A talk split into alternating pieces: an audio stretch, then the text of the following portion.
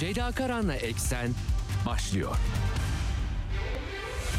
Dünya kadar mesele, dünyanın tüm meseleleri. Ceyda Karan, eksende dünyada olup biten her şeyi uzman konuklar ve analistlerle birlikte masaya yatırıyor. Dünyadaki meseleleri merak edenlerin programı Ceyda Karan'la Eksen hafta içi her gün saat 16'da Radyo Sputnik'te. Eksenden merhabalar efendim. Bugün 25 Ocak 2023 günlerden çarşamba.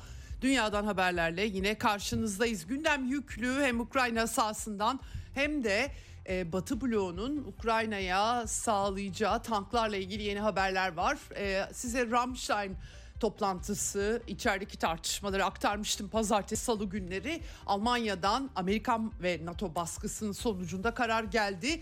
Leopard tanklarından e, şimdilik 14 diye geçiyor. Aslında daha fazla rakamlar da zikrediliyor. Ama gönderilecek üstelik Avrupa'daki diğer ülkeler ellerinde bulunan Almanya'dan aldıkları tankları gönderecekler. Olaf Scholz kabinesinde kararı duyurdu. Daha sonra açıklamaları da var. O açıklamalarda özellikle ne bugün ne gelecekte Almanya'nın savaş uçağı ya da asker göndermeyeceği ve e, NATO ile bir gerginliğin tırmandırılmaması ilkesi NATO üzerinden e, buna sadık kalacaklarını söyledi. Anlaşılan o ki Almanya lideri dengelemeye çalışıyor meseleleri. Tabii bu açıklama Amerikan tarafından kamuoyuna sızdırılan M1 Abrams tanklarının yani Scholz'un koşulunun önce Amerikalılar versin koşulunun yerine geleceğinin işaretleri eşliğinde geldi. Detayları aktaracağım size. Tabii e, Rusya'nın bütün bunlara tepkisi var. Ukrayna çatışması ile ilgili Ukrayna'nın içerisinden yolsuzluk iddiaları Ukrayna e, yönetimini sallamış gözüküyor. Oradan da notlar var hepsini size aktarmaya çalışacağım. Bu askeri cephedeki e, durum tabii ki detayları var. Ama bir de bu sene geçen hafta biraz e, Davos gündeminde kaynadı. Enerji durumuna bakmak istiyorum. Yeni raporlar yayınlanıyor. Doğalgaza tavan fiyat Şubat'ta devreye girecek. Küresel enerji görünümü e, ne olacak? Bugün savaşın e, diyelim ya da Ukrayna çalışmasının yankılarının küresel çapta yarattığı enerji durumuna bakmak istiyorum. Önde gelen uzmanlardan Sohbet Karbuz'a bağlanacağız. Programın ikinci yarısında geçen hafta Davos gündemine de taşındı. Gerçi Davos ne kadar önemli ayrı bir tartışma konusu ama e, hakikaten e, küresel e, bağlamda hepimizi de etkileyecek e, son durumu e, gözden geçirmek istiyorum. Yeni yılla birlikte e, daha önce e, ikmal etmiştim e, Sohbet Karbuz'dan e, hem tavan fiyat hem enerji dönüşümü e, pek çok tartışma var tabii bu konuda. Ee, Almanya Almanya'nın Rusya'yı e, ithamları e, gündeme gelmişti geçtiğimiz günlerde. Bu arada tabii e, Avrupa'da da e, açıklamalar var enerji meselesiyle ilgili piyasalara etkileri bağlamında. E, teknik olarak önümüzdeki resmin ne olduğunu e, öğreneceğiz sohbet karbuzdan ya da tartışmaların en e, önemli noktalarını e, öğreneceğiz. Bunun dışında Türk dış politikasında tabii... E, İsveç ve Finlandiya'nın meşhur NATO üyelikleri var. Ee, üçlü mekanizma toplantıları Haziran'da NATO zirvesinde kararlaştırılmıştı. Türkiye'nin koşulları var onay vermek için parlamentosundan ama en son Kur'an yakma meseleleri Erdoğan karşıtı gösteriler derken ipler gerildi ve Brüksel'de Şubat'ta yapılması planlanan üçlü mekanizma toplantısı süresiz iptal edildi. Amerika'dan tepkiler var onları da aktaracağım sizlere. Zamanım el verirse tabii e, Orta Doğu'dan Avrupa'dan ve Orta Doğu'dan ve Amerika'dan da gündem e, maddeleri var onları da aktarmaya çalışacağım. Sonra program konuğumuza bağlanacağız. Evet e, başlamadan her zaman olduğu gibi frekanslarımıza e, e, frekanslarımızı tekrar edeyim. İstanbul'dan 97.8, Ankara'dan 96.2, İzmir'den 91, Bursa'dan 101.4 ve Kocaeli'nden 90.2 karasal yayın frekanslarımız. Ee, aynı zamanda Sputnik web sitesinde kulaklığı tıklamanız, bizi dinlemeniz için yeterli. Cep telefonu uygulamasıyla aynı şekilde Telegram hesabı da var. Radyo Sputnik'e katılmanız, Türkiye'nin her yerinden bizi dinlemeniz için yeterli diyelim. Başlayalım eksene. Dünya kadar mesele, dünyanın tüm meseleleri. Ceyda Karan, eksende dünyada olup biten her şeyi uzman konuklar ve analistlerle birlikte masaya yatırıyor. Dünyadaki meseleleri merak edenlerin programı Ceyda Karan'la Eksen hafta içi her gün saat 16'da Radyo Sputnik'te. Evet Ukrayna sahasında son durum. Ukrayna Genelkurmayı Silahlı Kuvvetleri Ordusu sonunda Soledar kentini Bahmut civarında çatışmalar yoğunlaşmıştı. Bu Soledar kentini kaybettiklerini resmen doğruladılar. Doğu Birlikleri grubu sözcüsü Sergey Çerevati e, açıklamış. E, bu tabii 13 Ocak'ta Rusya Federasyonu tarafından duyurulmuştu. Bahmut civarında e, çatışmaların e, çevreleme, operasyonel çevreleme deniliyor. Ama tek bir yol kaldığı onunla ilgili mücadelenin de devam ettiği. Hatta sokak sokak diyelim artık öyle algılamak gerekiyor. Gelen telegram e, haberlerini ben de süzerek aktarıyorum size.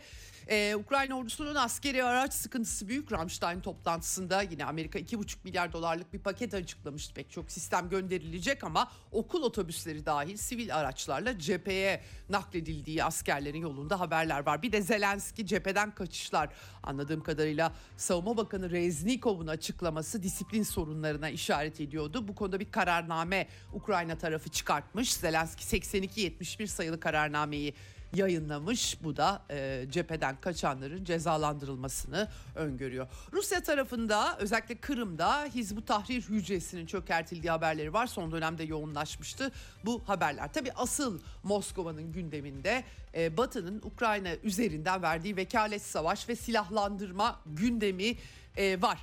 E, BM Güvenlik Konseyi'nde daimi temsilcisi Rusya'nın Dimitri Polyanski e, Batı'nın henüz tüm kırmızı çizgileri aşmadığı yolunda bir konuşma yaptı. Gerçi artık yaklaşmış gibi de bir manzara var e, ama e, onun e, ifadesi Rusya'nın algılamaları bu yönde NATO ile doğrudan çatışma istemediklerini altını çizdi. NATO'dan da benzer açıklamaların geldiğini söyledi. E, sadece silah tedarik etmekle kalmıyorlar. Amerikan ordusu operasyonların e, doğrudan operasyonel planlamada yer alıyor dediği e, kırmızı çizgi tam olarak nedir? Onu e, yani herhalde açık savaş ondan da iki tarafta kaçınıyor. Bunu belirtmekte fayda var. E, silah tedarikinin de çok büyük bir şey değiştirmeyeceği fikrini tekrarladı. Rusya e, cephesinde yine Dimitri Medvedev bu e, İjelsk, Zevsk, Zevsk e, ifade edemiyorum. Türk, e, Türkçe te, telaffuz edemiyorum.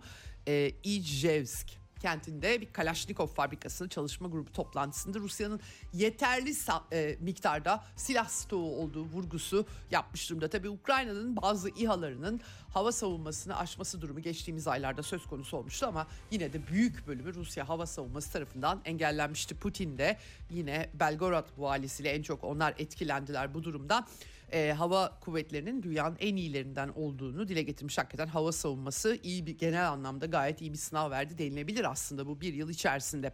Bu arada Rusya'nın e, Amiral Gorshkov e, fırkateyni yeni e, e, indirilmişti suya. Atlas Okyanusu'nda e, meşhur Zirkon hipersonik füze sistemlerinin tatbikatını yaptığı haberleri geldi. NATO dikkatle izliyor. Amerikan kıyıları meseleleri e, var e, ve e, Grushkov da uluslararası sularda tabii ki tatbikat gerçekleştirmiş durumda. Rusya diplomasisi de Afrika'ya taşınmıştı. Sergey Lavrov Afrika'yı ziyaret ediyor ve orada e, en son verdiği mesaj nereye gitse e, Batı'nın e, kendileri gibi davranmalarını telkin ettiği ile karşılaştığını söyledi. Batı'nın e, e, kibar e, davranmadığını bu konuda e, ve e, yani ülkeleri tavır almaya zorladığını gördüğünü söyledi. ABD ve Avrupa'nın acı dolu duygularını anlıyoruz. Çünkü uluslararası ilişkilerin yapısı değişiyor. Çok kutuplu, çok merkezli hale geliyor e, vurgusu e, yaptı. Bu arada Brezilya'da tabii Lula iktidarı başladı. Gerçi ilk haftada bir darbe girişimini atlatmış durumda. Hatta yeni bir Arjantin'e para biriminden bahsediyor Lula. Kimi gözlemciler şimdiden bir CIA darbesinin alarm zillerini çalıyorlar. E, Lula'nın e, Amerikan dolarına daha az bağımlılık için attığı e, verdiği mesajlar düşünülürse hakikaten olası tabii böyle bir şey. E, BRICS'in dönem başkanlığını aslında 2024'te üstlenmesi gerekiyor Brezilya'nın ama Rusya'ya başvurmuşlar ve 25'e ertelenmesini istemişler. Herhalde biraz Lula'nın içeride halletmesi gereken işlerle bağlantılı düşünmek lazım. 2024'te Rusya'nın üstlenmesi sonra Brezilya'nın üstlenmesi gibi küresel çapta diplomasi de bu var. Bir de BRICS TV kuruluyormuş çok enteresan hakikaten. Moskova merkezli olacak sadece küresel e, güneyin konularını işleyecekmiş. Bu da dikkat çekici bir başka dünya ile ilgilenenler için bir başka bilgi efendim. Evet Ukrayna'da Ukrayna cephesi bölgesinde e, helikopter kazası olmuştu 18 Ocak'ta Kiev yakınlarında Brovary kentinde e, yoğun sis ve pilotaj hatasından helikopterin düştüğü İçişleri Bakanı e, e, hayatını yitirmişti. Bir heyet vardı helikopterin içinde. Tabii çocuk parkına düştüğü için sivil kayıplar olmuştu. E, Rusya'yı suçlamışlardı ama sis ve pilotaj diye kendileri açıklama yapmış durumda. E, asıl tabii Ukrayna'yı sarsam yolsuzluk skandalı. Dün aktardım bütün detaylarıyla size.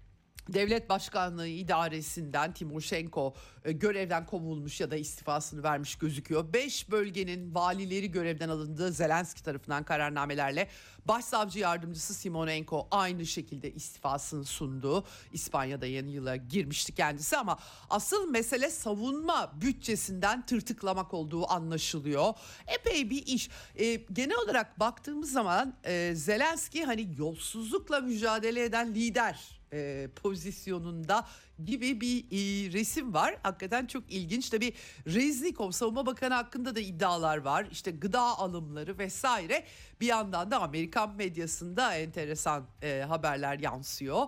Onlardan birisi de Genelkurmay Başkanı Zaluzny ile ilgili işte bir ara böyle e, söylentiler düşmüştü. E, e, işte kokain çektiği iddiaları vesaire e, Zelenski'nin onun yerine Amerikalıların aslında Zaluzny bir asker e, kendisi tabii e, tercih edebilecekleri yolunda yine Ba- Batı medyasında yer almıştı. Şimdi Zaluzny'ye e, miras kalmış Amerika'da Ukrayna asıllı bir e, isimden e, Stepans Amerikalı.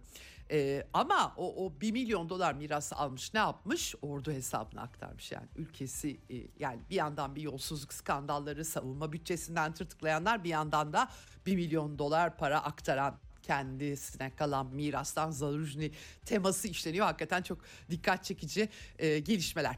Evet e, e, bu arada e, Lukashenko Belarus lideri açık etmişti. E, Ukrayna'nın e, Zelenski yönetiminin Belarus'a saldırmazlık paktı önerdiğini söylemişti. Bir yandan Doğu Avrupa'da çılgınca işler yapıyorlar. Bir yandan bize savun, saldırmazlık paktı öneriyorlar diye ifşa etmişti. Zelenski kabul etti. Doğruladı daha, daha doğrusu e, açıklamada. E, Zelenski demiş ki saldırmayı planlamıyoruz biz Belarus'a. E, işte e, bir kez daha teyit edebilirim gibi böyle enteresan açıklamalar. Tabii sınırdan bir başka harekat ortak birlik devleti Rusya ile Belarus'tan oluşan bir başka harekat beklentileri Amerikan kamuoyunda da tartışılıyor. Bununla bağlantılı da böyle son bir gelişme e, var. E, diğer yandan da Ukrayna'nın Rusların dışında yani Donbas meselesinin temeli olan Rusların dışındaki diğer azınlıklarında sıkıntılı bir resim olduğu anlaşılıyor.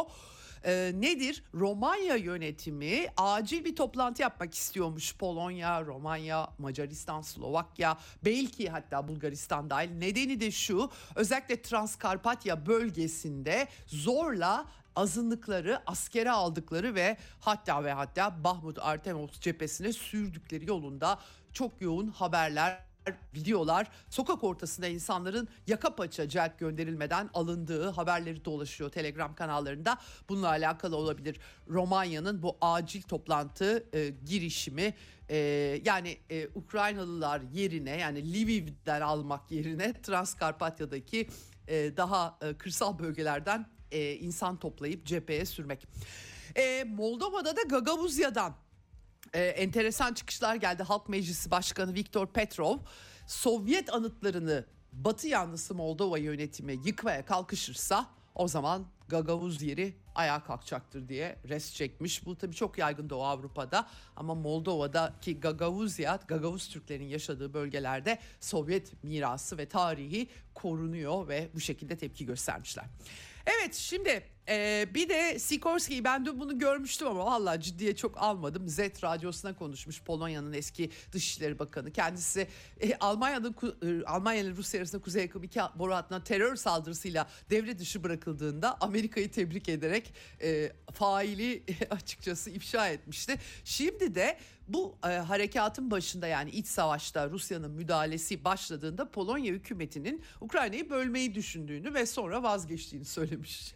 Çok Çok şahane. Bu haberler sızmıştı tabii ki. Aslında Ukrayna'nın Livi bölgesi, Ukrayna parçalı tarihte hiçbir devlet olarak ortaya çıkmamış ve hep bir yerlerden e, kendilerine bir takım topraklar verildiği için e, özellikle batı, kuzeybatı bölgeleri daha çok Polonya toprağı geçmişte olduğu için bu tartışmalar gündeme e, gelmişti. Evet şimdi gelelim Leopard sagasına öyle diyeceğim artık. Çünkü Ramstein toplantısında Scholz yönetimi direnmişti. Amerikalılar kendi ellerindeki M1 Abrams tanklarının işte jet yakıtıyla çalışıyor. Yakıtı pahalı, evet bakımı zor, eğitimi daha zor gerekçesi ile onları göndermek yerine Almanya'yı işe e, koşma. Leopard meşhur Leopard iki tankları bir sürü serileri var. E, Alman hükümeti üzerine baskı yoğun baskı yapıldı ama Rammstein'dan sonuç çıkmadı. Fakat baskı çok büyük raddelere tabii ki vardı ve en sonunda da e, e, Abrams e, Amerikalıların tamam biz de Abrams vereceğiz diye fısıldamaları eşliğinde Almanya kararını beklendiği gibi açıkladı. Bir gün gazetesinde ben de yazımda işlemiştim ve Scholz'un çok fazla dayanamayacağını da e, söylemiştim, yazmıştım orada. Hakikaten benim de beklediğim gibi oldu. Şimdi tabii her ne kadar NATO Genel Sekreteri bir kez daha çıkıp barışa giden yol Kiev'e silah tedarikinden geçiyor. E, artık mottosu bu Stoltenberg'in. Böyle dese de bir yandan da NATO-Ukrayna çatışmasının tarafı asla olma niyetinde değil. Birliklerimizi, uçaklarımızı göndermiyoruz gibi açıklamaları tekrarlaması eşliğinde F-16 uçaklarında gönderilebileceği söyleniyor Hollanda üzerinden çünkü. Almanya pes etmiş gözüküyor. Biraz karışık bir tablo var. Şöyle özetleyeyim. Ee, hükümet kabinenin onay verdiği haberleri geldi. Ee, sadece Almanya'nın vermesi değil ki 14 ilk etapta e, Leopard 2A6 e, serisinden 14 adet gönderecek bir tank alayı e, en az e, deniliyor. Gerçi daha fazla da gönderilebilir de deniliyor. E, ayrıca diğer ülkelerin reeksport etmesine de izin veriyor Almanya aslında talebi yerine getirme anlamına geliyor. Scholz hemen ardından açıklama yaptı. Bu karar Ukrayna'yı elimizden e, hükümet sözcüsü aracılığıyla elimizden gelen en iyi şekilde desteklemekle alakalı e, uluslararası koordinasyon vurgusu yaptı ama sonunda da ne savaş uçağı ne de asker göndereceğiz ne bugün ne de gelecekte diye altını çizdi. Şimdi Alman savunma sanayinden gelen bilgiler 3-4 ay diyorlar. Yani öyle hemen yarın e, tankları yollayamayacakları anlaşılıyor. Amerikalıların da aynı şekilde hatta bir yıla yayılan bir süreçten bir yıla kim öle kim kala diyeceğim var ama hakikaten dikkat çekici tartışmaların doğası itibariyle e, iddialara bakılırsa ABD ve Almanya'dan ve Almanya'nın izin verdiklerinden 350'den fazla tank gönderilmesi söz konusu e, olacak. Annalena Baerbock ise Rusya'ya karşı savaştayız. Amerika en Amerikan yanlısı en militarist diyelim Almanya'daki Yeşiller bu çatışmada açıkça bu söylemleri ortaya atıyor. Ee, e, El País, El Mundo İspanyol medyası 53 Leopard'ı teslim edecekleri 1998'de teslim almışlar. 108 adet siparişle e, lojistik merkezde tutuyorlar. 20 kadarı iyi durumdaymış ama bunlar ne kadar işe yarayacak onu bilmiyoruz. Portekiz 37 adet. E, aynı zamanda e, Finlandiya'da e, Hollanda 18 adet. Finlandiya sayı vermemişti. Çekya biz veremeyiz. Bizim kendi savunmamız var vurgusu yapmış. Böyle katkılar var e, şimdilik. Hatta İsveç'te e, Street Stridswagen 122 tanklarını vermeyi dışlamıyormuş bu arada. Öyle bir başka e, katkı da var İsveç'ten. Velhasıl Polonya tabii bu iş için en kullanışlı araç. Amerikalılar hep Polonya üzerinden gittiler. Hatta Polonyalara Almanlar izin vermezse biz küçük bir koalisyon oluşturup kendi kafamıza göre elimizdeki leopardları vereceğiz. Topraklarımızda da önce eğitimini vereceğiz diye Rammstein sonrası açıklama yapmıştı. Bir yandan tazminat e, istiyor Polonya Almanya'dan 2. Dünya Savaşı'nda Nazilerin suçlarına dair reddediliyor.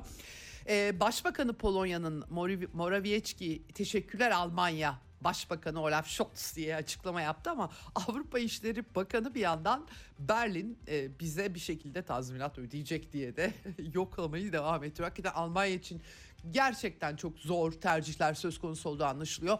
Biraz bu tabii ki Scholz'un koalisyonun doğasından kaynaklanıyor. Sosyal demokratlar bu çatışmanın daha da büyümesi, Almanya'yı savaşa çekmesi doğrudan bundan rahatsız oldukları anlaşılıyor ama koalisyon ortakları pek öyle değil. Onlar Amerika'nın gündemini tamamen sahiplenmiş gözüküyorlar. E, dolayısıyla zor bir manzara var. E, tabii Scholz'un bu kararından önce hemen Amerikan medyası Wall Street Journal üzerinden başladı benim görebildiğim kadarıyla ilk olarak. ABD'de Abrams tankları vermeye hazırlanıyor diye fısıldadılar. Sonra Reuters'a ve diğerlerine düştü. M1 e, Abrams tankları Beyaz Saray'a sordular. Beyaz Saray sözcüsü e, bu seçenek hiç göz ardı edilmedi dedi. Halbuki reddediyorlardı. Hatta Scholz'un böyle bir koşul hani siz Abrams'ları verirseniz biz Leopard'ları veririz demesi e, ne çok sinirlendiği ve e, Lloyd Austin'in Berlin'e gittiğinde geçen hafta başbakanlıkta bayağı tartışma e, kavga gürültü koptuğu bilgileri Alman medyasına, Alman medyası da çok az yer veriyor ama sızmıştı. Şimdi tabii e, Abramslar gidecek. Wall Street Journal'da yine e, Almanlar bu işleri halletsinler demeye getiriyorlar. Avrupalılar halletsinler kendi bölgelerinde. Biz tankları, Abramsları Tayvan'a yollayalım. Bir yandan da Çin'i çatışmayı, ısıtmayı telkin eden bir medya var. Gerçekten e, hiç de bir şey yok böyle çekince yok. Yani dünya savaşı çıkar işte insanlık yok olur filan hiç öyle korkular yok. Doğrudan göndermeliyiz diye başlıklar atılıyor. Gerçekten ben 11 Eylül sonrası dönemde bile Batı medyasında ana akımında bu kadar militarist bu kadar e, bir adım arkasını düşünmeyen bir e, anlatı söylem görmemiştim. Çok dikkatimi çekiyor. E, tabii e, Kremlin'in tepkisi var bütün bunlara. Peskov açıklama yaptı. Abramslar da diğer tanklar gibi yanıyorlar. Sadece daha pahalılar. Vergi mükelleflerinin omuzlarında daha fazla yükler diye bir açıklama yapmış tabii ki. Böyle bir durum e, var. Pentagon sözcüsü Patrick Ryder e, açıklayacak bir şeyimiz olduğunda açıklarız dedi bu konudaki sorulara. Bunlar fısıldandı ama yani Amerikalı yetkililer Reuters'a konuştu, Wall Street Journal'a konuştu, bıdı bıdı pek çok şey söylediler. Sonra da e, resmi açıklamada henüz bir resmi açıklama yok ama eli kulağında gibi gözüküyor. Dediğim gibi bakımı zor, eğitimi zor, çok yakıt, jet yakıtı harcıyor. Leopardlar daha kolay diyorlar ama aslında uzmanlar yakıt kısmı dışında çok da farklı olmadığını söylüyorlar açıkçası. Dizel yakıtla çalışıyor Leopard tankları. Suriye'de bayağı problem de yaşanmıştı. Bir de serilerine göre değişiyor. Yani e, aynı şey değil. Daha alt seriler işte diyorum size İspanya 1998'de sipariş aldıklarını verecek öyle gözüküyor. Enteresan bir durum. Evet bu tabii NATO'nun başında ve Amerika'nın başında bir ağrı oldu Almanya ile bu kapışma.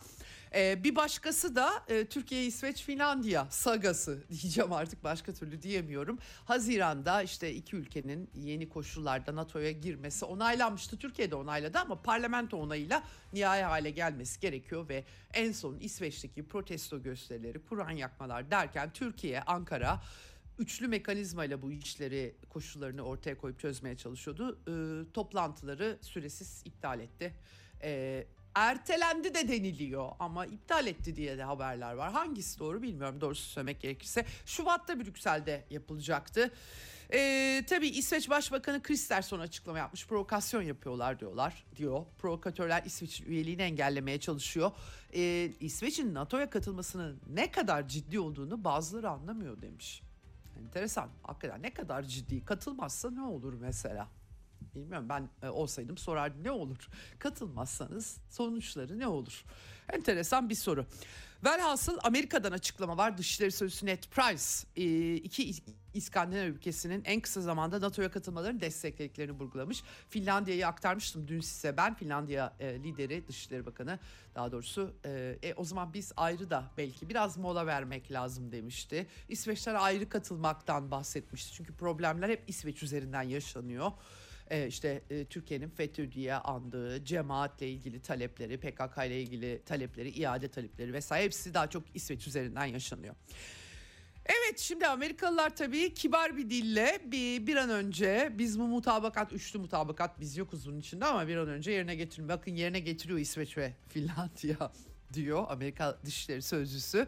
Ee, Rusya'nın parmağı olduğu hemen biliyorsunuz dünyanın yerinde kelebek kanatlarını çırpsa Putin yaptı diyorlar. Burada da işte Putin bir takım provokatörlere Kur'an yaptırdı gibi bir takım iddialar.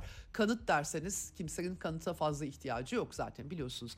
Geçmişte her türlü somut mesela Wikileaks sızıntısına komplo teorisi diyenler şimdi komplonun Allah'ını yapıyor ama tek bir e, gerekçe, tek bir somut somut e, işaret gösteremiyorlar tabii ki komploların Allah'ını yaşıyoruz şu anda. Bunu da sormuşlar e, Ned Price'a Rusya'nın parmağını. E, neyse ki bu komplolara fazla girmemiş. E, transatlantik ittifakını bozmak isteyebilecekleri gerçeğine işaret etmiş. E tabii yani NATO ittifakından herkes memnun değil doğal olarak e, olacaktır. E, e, İsveç'in değer verdiği sağlam ve köklü demokratik ilkelerden faydalanan bireyler var. Bu da enteresan. Şimdi bir yandan e, ifade özgürlüğü var diyorlar. Bir yandan protesto yapılınca e, ya işte bu da iyi olmadı diyorlar. Bir yandan bundan faydalanan bireyler var. Zaten bu bütün bunlar faydalanmak için diye normal insan aklı düşünüyor ama tabii e, öte yandan da e, kendileri e, aslında 21. yüzyılda hassasiyetler gündemini insanlığın e, önüne koydular. Herkes onu aldı. E, herkes hassas. Herkesin bir hassasiyeti var. Kimse bir şey tartışamaz oldu hakikaten. Şimdi tabii e, öyle yaptığınız zaman mesela işte LGBT'yi birileri eleştiriyor. Vay nasıl faşist bilmem. Şimdi ben, ben hiç bu arada orada değilim ama hani bir şeyin tartışılmasının önünü hassasiyetlerle baştan kestiğiniz zaman evet herkesin hassasiyeti çıkacaktır ortada. Burada da Türkiye açısından Kur'an meselesi bu şekilde politize ediliyor. Böyle bir yerdeyiz. Şimdi e, bilmiyorum nereye varacak. Evet birazdan e, enerji gündemini konuşacağız. E, e, bu konuda tabii pek çok gelişme. Dün, geçen hafta Davos'ta tartışılan gündem vardı. Biraz tabii espriyle karışık herkes jet uçaklı, jet yakıtlarıyla gidip her türlü e, keyiflerini çatanların dünyadaki enerji krizini ve enerji dönüşümünden bahsetmesiyle dalga geçmişti haklı olarak. E, ama e, e, tavan fiyat Şubat'ta devreye girecek. Gerçekten e, e, bu uygulamanın sonuçları en, e, ilk raporda çıktı. AB Enerji Düzenleyicileri Ajansı e, bu tavan fiyatla ilgili ön raporunu yayınlamış. Bir etkisi yok diyorlar. O zaman ne olacak hakikaten? Enerji piyasaları nasıl işleyecek? Ekonomik savaşın bir parçası bu. Sohbet e, Karbuz'a soracağız birazdan. E, değerlendirmelerini alacağız. E, Britanya'da kömürle çalışan elektrik santrallerine açılışa hazır etme talimatı gelmişti. İtalya'da akaryakıt istasyonları orada da yeni yılla birlikte e, fiyat indirimleri kaldırılmıştı. Greve başlamış durumdalar. Fransa'da aynı zamanda nükleer santrallere yatırım yapılıyor. Böyle bir dünyanın önünde enerji gündemi var. Almanya'da hava yolu işçileri maaş artışıyla greve çıkmış durumda 35 bin yolcu etkilenmiş vaziyette. Daha başka bir tartışma var bence daha önemli sanayisizleşen Almanya sadece savunma sanayi değil tabii ki. Özlem Türeci ve Uğur Şahin Britanya'ya yerleşiyorlarmış efendim Almanya'yı terk ediyorlar. Ee, Bilgas gazetesi e, üretim ve ARGE projeleri için Almanya'dan gittiğini yazmış. Kaçırıyoruz mRNA bazlı aşıların e, geliştirilmesine katkı yapmışlardı. E, dolayısıyla Almanya e, kan, e, şimdi kanser araştırmaları Britanya'da yapacaklarmış. Bürokrasi nedeniyle kaçıyorlar. Tartışmaları yapıyorlar. Böyle bir e, çerçeve var Avrupa e, bağlamında efendim. Evet hemen enerji dedik. E, e, konuğumuz telefon attığımızın diğer ucunda Sohbet Karbus. Hoş geldiniz efendimiz. Efendim yayınımıza. Hoş, bu hoş bulduk. Sağ olun çok teşekkür ediyorum. Ben e, demin biraz özetlemeye çalıştım e, aslında. E, tabii geçtiğimiz sene e, Rusya'nın Ukrayna e, operasyonu ile birlikte bütün e, küresel e, çapta koşullar değişti. Batı'nın e, ekonomik yaptırımları, e, enerji, tavan fiyatlar, petrol ve doğalgaza da geldi. Şimdi Şubat ayında devreye girecek biliyoruz. E, ön raporlar yayınlanmış Avrupa Enerji Düzenleyicileri Ajansı'nın pek de bir e, enerji arzında değişiklik olmadığı yolunda. Şimdi 2022'de çok tartıştık. Yani e, tabii e, Rusya enerji e, üreten bir ülke.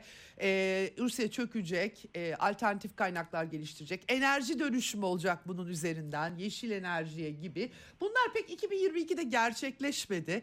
E, ben öncelikle 2000 geçen hafta Davos'a da bu arada taşındı. Davos gündemine. e, sizin öngörünüzü e, soracağım fakat bir küçük Davos e, sorusunu önüne ekleyeyim. Yani Davos'ta da bunlar tartışıldı ve çok acayip yeşil gündemler ortaya atıldı. 2023 öngörünüzden önce bir Davos e, e, yorumunuzu alabilir miyim kısaca? Davos ve enerji yorumunuzu. Evet, e, şimdi Davos'tan başlayalım o zaman. Davos'u ben e, açıkçası pek takip etmedim. Çünkü e, bana göre yani e, birkaç oturumu e, seyrettim. E, Davos buna şeyi de katabiliriz. Bu uluslararası iklim zirvelerini de katıla- katabiliriz. E, bunlar ikiyüzlülüğün, hipokrasinin ve samimiyetsizliğin tavan yaptığı toplantılar. E, Maalesef bu toplantılarda e, dünya nüfusunun onda birine sahip olan ülkelerden seçilmiş insanlar geri kalan 7 milyarın ne yapması konusunda akıl vermekle e, meşgul. Yani böyle, böyle toplantılar. E, ve gibi seçilmiş tiplerin dinlenip kobalt gibi madenlerde çalışan gariban sessiz çoğunluğun göz ardı edildiği şovlar olarak ben niteliyorum. Yani bu toplantılarda e, biliyorsun sürekli iklim krizi artık kriz midir değil midir e, tartışılır bence. İşte net sıfır e, gibi ortaya atılan e, yani kirletmeye e, karşı verilen lisanslar diyelim bu e, Evet. James Bond'un bir şeyi vardır License to Kill diye. E, bu da e, kirletmek için verilen lisanslar. Bir de ESG diye dediğimiz e, Türkçesini galiba çevresel, sosyal ve kurumsal yönetişim diye herhalde çevriliyor e, Türkçe'ye. ESG gibi e, saçma sapan e, söylemlerle e, yeşil enerjiye e, dönelim. E, fosil yakıtlardan tamamen çıkalım diye akıl veriyorlar ama e, gelişmekte olan ülkeler de şunu söylüyor. Ya kardeşim madem öyle güzel yani kimse e, yenilenebilir enerji kaynaklarına karşı değil. Çevreyi tabii ki kirletmeyelim. Ama lütfen e, şu doların yeşiliyle e, doğanın yeşili arasındaki farkı da e, adam gibi ort- ortaya e, koyalım. E, bunları bunları yaparken bu sessiz çoğunluğu da dinleyin. Önce hele bir siz yapın. e, bunun çalıştığını e, uygulayın ve ispat edin. Ondan sonra biz de yaparız. Bize şimdi kalk bizde yani Afrika'da 800 milyon kişinin elektriğe ulaşımı yok. E, bir sürü ülke doğal ve doğal gaz ve petrol kaynaklarını e, çıkartmaya e, çalışıyor. Onlara ya bu iklim e, krizini tetikleyecek şeylerdir. Siz e, işte doğalgaz ve kömür e, pardon e, petrol e, rezervlerini toprak altında bırakın. Bırakın. Hidrojen hidrojene geçin diye e, saçma sapan şeyleri dinlediğimiz bir şey olduğu için ben e, resmen takip etmiyorum. Evet. Çünkü bu toplantılarda genellikle e, yani fosil sömürüden e, Evet. işte yeşil sömürüye geçişin böyle e, bir tuhaf e, Evet. böyle e, ayrımının yapıldığı toplantılar gibi geliyor bana.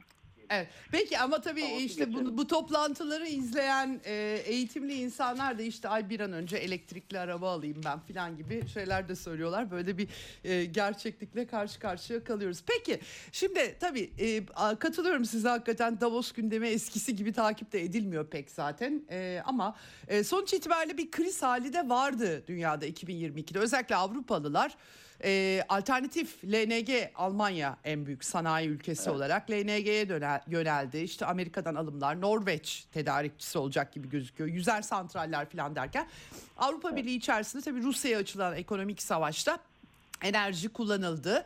Ee, ve e, şimdi e, Şubat'ta da doğalgaza tavan fiyat hani petrol oldu doğalgaza tavan fiyat çıkıyor.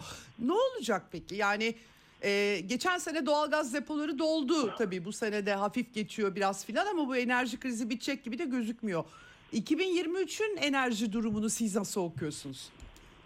Şimdi e, 2022'ye bir ekleme yapayım. Yani 2020 bu enerji krizi e, aslına bakarsanız özellikle Avrupa'daki enerji krizi işte Rusya'nın e, Ukrayna'yı işgaliyle başlamış bir şey değil. Bunun altını çizmemiz lazım. Hı hı. Avrupa'daki enerji krizi e, bundan ondan 6 ay önce başladı. Yani 2021 yılının sonbaharında başladı. Yani Hı hı. bir sürü insan e, dediğiniz gibi söylüyor. Yani e, Rusya'nın e, Ukrayna'yı işgalinden sonra enerji krizi başladı. Bunu maalesef Avrupa Komisyonu'ndaki tepedeki insanlar da söylüyor. İşte bu insanların önüne bir fiyat grafiği koymak lazım. Yani şu Hı hı. fiyat grafiğine bir bak ne zamandan itibaren doğalgaz ve elektrik fiyatları fırlamaya başlamış. Ee, Hı hı. onu görün ondan sonra. Tabii e, Rusya'nın Ukrayna'ya girmesi bu krizi e, daha da tetikledi ve derinleştirdi. Şöyle derinleştirdi. Ee, Avrupa'nın en büyük kömür, doğalgaz ve petrol ve ham petrol ve petrol ürünleri tedarikçisi Rusya idi. Hı hı. Ee, İşte Rusya Ağustos ayında kömüre, Rusya'dan alınan kömüre ambargo koydu. 5 Aralık'ta ham petrol alımına ambargo koydu. 5 Şubat'tan itibaren de petrol ürünleri alımına ambargo Hı hı. koyacak. Böyle Hı hı. olunca e, ne oldu? Dünyadaki dünya enerji ticaret akışı değişti Evet. ticaret akışı değişti derken şunu söylüyorum. Yani e, doğalgazı e, boru hattıyla e, Rusya'dan yakın mesafeden alacağına mesela ta Avustralya'dan bir kargo bile e, LNG ithal eder duruma geldi. E, tabii bunların hepsi maliyetlere biniyor ama Evet. evet. mağdur olan sadece Avrupa değil. E, bu mağdur en büyük mağduriyeti yaşayanlar Av- Avrupa'nın dışındaki e, özellikle mesela Hindistan, Bangladeş, Pakistan gibi ülkeler. Niçin? Çünkü LNG tedarikçileri e, anlaşmaları olduğu halde mesela Pakistan'da örnekler var. Uzun dönemli anlaşmaları olduğu halde Pakistan'a LNG'yi vermedi. E, bunun karşısında ödeyeceği cezai müeyyide vardı. Cezayı ödedi ama Hmm. kargoyu e, daha da fazla e, fiyata Paraya. e, işte Avrupa'ya sattı. Evet. Dolayısıyla Elektrik kesintileri de olmuştu Pakistan'da. Belki bunlarla da Halen var. alakalı olabilir. Var. Evet, var. enteresan. Ee, evet, doğru. kamu e, kamu binalarında ve alışveriş merkezlerinde belli bir saatten sonra e, şey e, kapatıldı elektrik kullanımı Evet. şey yapılmadı. Yani bir iki gündür de geçtiğimiz bir iki günler gündür de tabii Pakistan'ın Evet. e, eskimiş elektrik iletim sisteminden de kaynaklanan ve Tabii. e, arz arz yetersizliğinden de dola- dolayı e, genel e, büyük bütün büyük şehirlerde bir blackout yaşandı. E, bu Avrupa'da da e, kendisini tabii ki hissettirdi. Yani Avrupa'da Evet. doğalgaz fiyatları e, tarihi seviyelere çıktı. E, fiyatlar artınca sanayi, Avrupa'daki sanayiyi vurdu e, tabii. Evet. Avrupa'daki sanayiyi vurunca özellikle enerji yoğun sektörler yani demir çelik, işte çimento, e, cam, e, alüminyum, petrokimya tesislerini vurdu. E, Bu da hala geçmiş değil. Tamam herkes söylüyor doğalgaz fiyatları e, çok ciddi şekilde düştü şu o, geçtiğimiz e, bir, bir buçuk Evet. aydır. E, Bunun nedeni iki nedeni vardı. Bir tanesi Avrupa'da doğalgaz e, stokları e, son derece iyiydi. Çünkü çok e, ılıman, e, alışılmadık bir e, kış geçirdik Evet. e, Avrupa'da. İkincisi e, Çin'de e, kapanmalar vardı biliyorsunuz. Sıfır Evet. Covid politikası nedeniyle e, dünyanın en büyük 2021 yılında dünyanın en büyük LNG ithalatçısıydı Çin. E, Çin'in LNG talebi düştü. LNG e, ve doğalgaz talebi son 20 yılda ilk defa düştü. Böyle olunca ihtiyacı olmayan LNG'yi Avrupa'ya sattı. E, herkes Avrupa'ya sattı çünkü e, fiyat çok iyi. Böyle olunca Evet. e, ne oldu? E, doğalgaz depoları dolu. E, hava sıcak, talep de düşüyor. Ortada bol LNG var ve fiyatlar aşağı düştü. Yani bu E, böyle devam edecek mi peki sizce? Hayır. Aa, böyle devam e, etmeyecek. Şu anda Avrupa'da yani e, şu anda Paris'te 2 derece sıcaklık var. E, Yani normal mevsim normalleri ama şimdiye kadar çok iyi geçti. Depolardaki doluluk oranı dün itibariyle yüzde 73 civarında. Bu Hı hı. kışı eğer e, sert bir kış gelip so yani geç gelip geç çıkmazsa e, bu kışı idare edebilir ama e, ben sürekli şunun altını çiziyorum. Bir sürü insan altını çiziyor zaten. E, Önemli olan zaten bu iş değildi. Önemli olan 2023 kışı, 2024 kışı. E, Bu e, bu süreyi nasıl geçirecek? Çünkü Çin artık açılmaya başladı. Evet. Yavaş yavaş e, LNG'yi çekecektir. Dolayısıyla e, Avrupa'da tabii fiyatı kargoları buraya yönlendirmek için e, fiyatı yukarıya çekecektir ama Avrupa'da e, gözlemlenen şey şu bir şekilde Avrupa'da ekonomik krize e, doğru gidiyor. Bu ekonomik kriz finansal krize de yo- yol açacaktır ileride. Dolayısıyla bu yazı nasıl geçirecek o e, tam olarak bilinmiyor. Kışı geçirir. Evet. E, zaten Evet. e, bir sürü insan söylüyordu. Öyle ya da böyle bu kışı Evet. e, üzerine para vererek e, LNG kargolarını getirerek şey yapabilir. Ve e, biliyorsunuz yani e, Avrupa'da siz de bahsettiniz. bir sürü yeniden e, sıvılaştırma bu LNG tesisleri yapılmaya başladı. Yani Almanya iki ay önce yeniden şey, LNG tesisi yoktu. Şu anda üç tane LNG tesisi var. Evet. Üç tane daha bu e, yılın sonuna kadar yapılacak. E, herkes LNG'ye döndü. LNG için e, önemli? E, şimdi dünyada üç tane doğalgaz piyasasından bahsediyoruz. Amerika, Avrupa ve Asya piyasası. Bu üç piyasayı birbirine bağlayan bağlaç LNG'dir. Yani e, doğalgazın uluslararası bir e, emtia haline gelmesini LNG sağlıyor ve ama LNG'nin e, uluslararası bir fiyatı yok e, maalesef. Bu yüzden e, hem e, bu e, LNG'de uluslararası bir benchmark yaratalım. E, diğer taraftan da işte Rusya'nın ekonomisini e, zora altına sokmak için bu tavan fiyat uygulaması yapalım diye bir sürü şeyler getirdiler. Ama bazı tavan fiyat uygulamalarına baktığınız zaman işin gerçeği sanki e, istememesi için düzenlenmiş bir e, prosedür gibi gözüküyor. Yani e, biraz Ya ben şöyle şeyler de görmüştüm. Bir üst tavan fiyat, alt tavan fiyat. Ne oldu kafam döndü. Nasıl yani böyle tavan fiyat olur mu diye böyle enteresan şeyler görmüştüm. Pek de işe yaramamış gibi gözüküyor ama öte yandan mesela Almanya Ekonomi Bakanı Habeck vanaları kapattı e, Rusya gibi şeyler de söylüyor. Yani hani biz tavan fiyat uyguluyoruz, önlem alıyoruz çünkü Rusya e, e, ama kendileri almak istemediler. Almayacağız. Bağımlılıktan kurtulacağız dediler. İşte e, Başta, bu sefer e, e, bir tuhaf bir e, şey. E, peki şunu soracağım. Yani e, bu e, e, bir yandan da nükleer enerji çıkartıyor. Şimdi herkes kömür, nükleer. Yani e, bir e, hakikaten bu kadar yeşil dönüşüm işte e, farklı sanayilere yatırım yapmak, geri dönüşümlü derken e, bu, bu nasıl olacak? Artık nükleer enerji mi öne çıkacak? Yani LNG ile beraber bir de nükleer enerji şeyi mi olacak tekrar e, önümüzde dönüşüm bakımından? Öyle öyle gözüküyor. Şimdi e, önce, öncelikle kısaca şu enerji dönüşümünden bahsedelim. Bu e, çok yanlış kullanılıyor bence. Yani e, bu e, fosil yakıtlar dediğimiz yani moleküllerden e, elektronlara e, geçiş yani e, yeşil enerjiyle e, üretilen e, elektrifikasyon e, ekonominin e, elektrifikasyonu ve hidrojen ekonomisine dönüş anlaşılıyor. Ama tarihe boyunca baktığınız zaman böyle tam bir dönüşüm yok. Yani yüzlerce yıl önce odun yakılıyordu. E, Bugün de odun yakılıyor. Yani odunun e, dünya enerji arzındaki payı yani yok olmadı, sıfıra inmedi Hı hı, e, hı, maalesef. hı. Yani bu enerjileri şimdi fosil yakıtlardan tamamen çıkalım. İnsanlar şunu şunu hala anlamıyorlar. Tabii yeşil enerji önemlidir.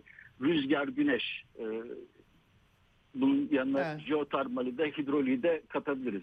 Mümkün olduğu kadar yapalım. Ama e, hiç fosil yakıt kullanmayıp bu, bu mantık dışı bir şey.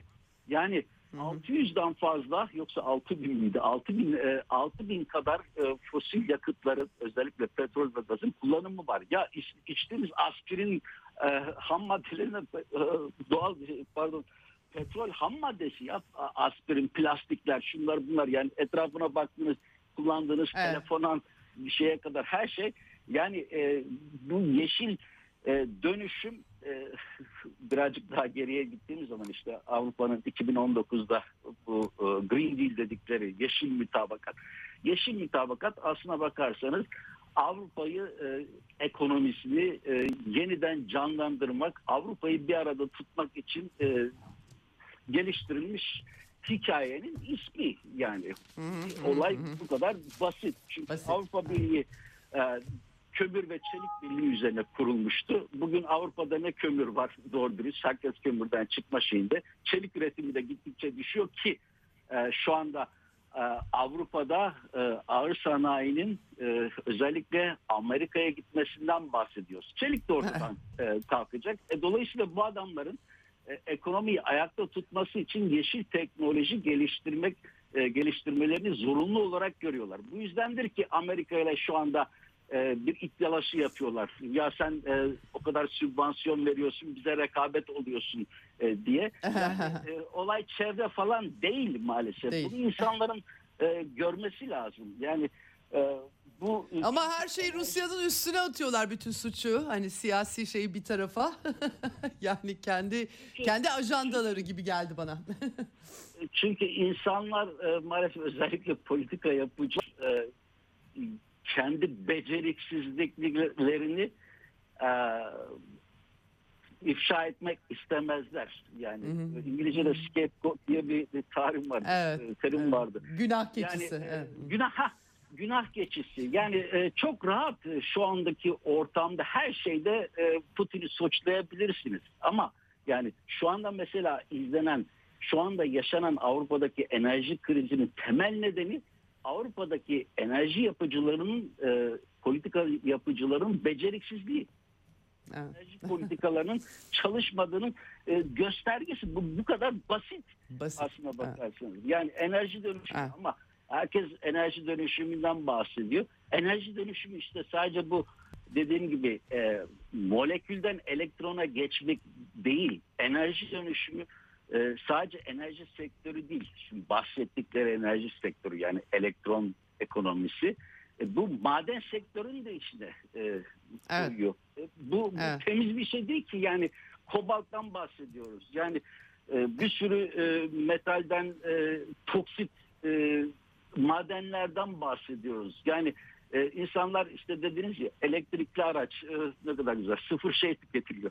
Ama baktığınız zaman o elektrikli aracın yapılması için e, harcanan, Kullanılan. e, ortaya çıkartılan, kullanılan e, işte iş gücü, emek, maliyet ve özellikle CO2 e, yani e, bu, bu normal kullandığımız arabalardan çok çok daha fazla. İnsanlar ondan hiç bahsetmiyor. O sadece işte kullanıldığı zaman böyle. E, ama dediğim gibi kobalt Evet. çalışan garibanlar kimsenin umurunda e, değil. Değil. E, o yüzden Evet. yani e, diyorum ya e, bu enerji dönüşümü ama Avrupa Birliği kafayı koymuş durumda e, buna. E, Evet. Bu yüzden e, bu kriz gitmeyecek. E, bu krizi Evet. e, önlemenin en önemli e, şartı e, nükleerden kaçmamak olması lazım. Mesela Belçika bu ayın sonunda e, kapatacak. O da bir hata yapacak. Almanya uzattı hala destekliyor. Ama e, bir taraftan kömürden çıktılar. Öteki taraftan nükleerden çıktılar. E, gaz da her ne kadar temiz olsa da nihayetinde bir fosil yakıttır. Gazdan da Evet. çıkalım. E, bizi yenilenebilir enerji kurtarır dediler. Ama şu andaki durumda bakıyoruz ne ne görüyoruz? E, yeşilcilerin başta olduğu bir Almanya'da e, kömür, e, Kömür, cayır cayır evet. kömür kullanılıyor. Yani e, nük- nükleer şu anda e, nükleer bir e, rönesans yaşanıyor. yani özellikle e, bu küçük modüler e, reaktörler dediğimiz şey. Çünkü Fransa da öyle bir şey almıştı, karar almıştı geç, geçtiğimiz yıllarda Hollanda zamanında. Nükleerden e, çıkalım yeşil enerji bizi kurtarır diye. Ama e, Fransa'daki e, durumu görüyoruz şu anda. Evet. E, elektrik ihracatçısıyken elektrik ithalatçısı durumuna geldi. İnsanlar şunu akıllarından çıkartmasınlar. E, önemli olan e, daima emre amade e, baz yük dediğimiz e, sürekli emre amade e, elektrik üretebileceğiniz e, santrallerin bulunması. E, bu nükleer santral yani 24 saat 7 gün e, bakım onarım Evet. baktığınız zaman yıl boyunca çalışan şeyler. Ama Çalışan.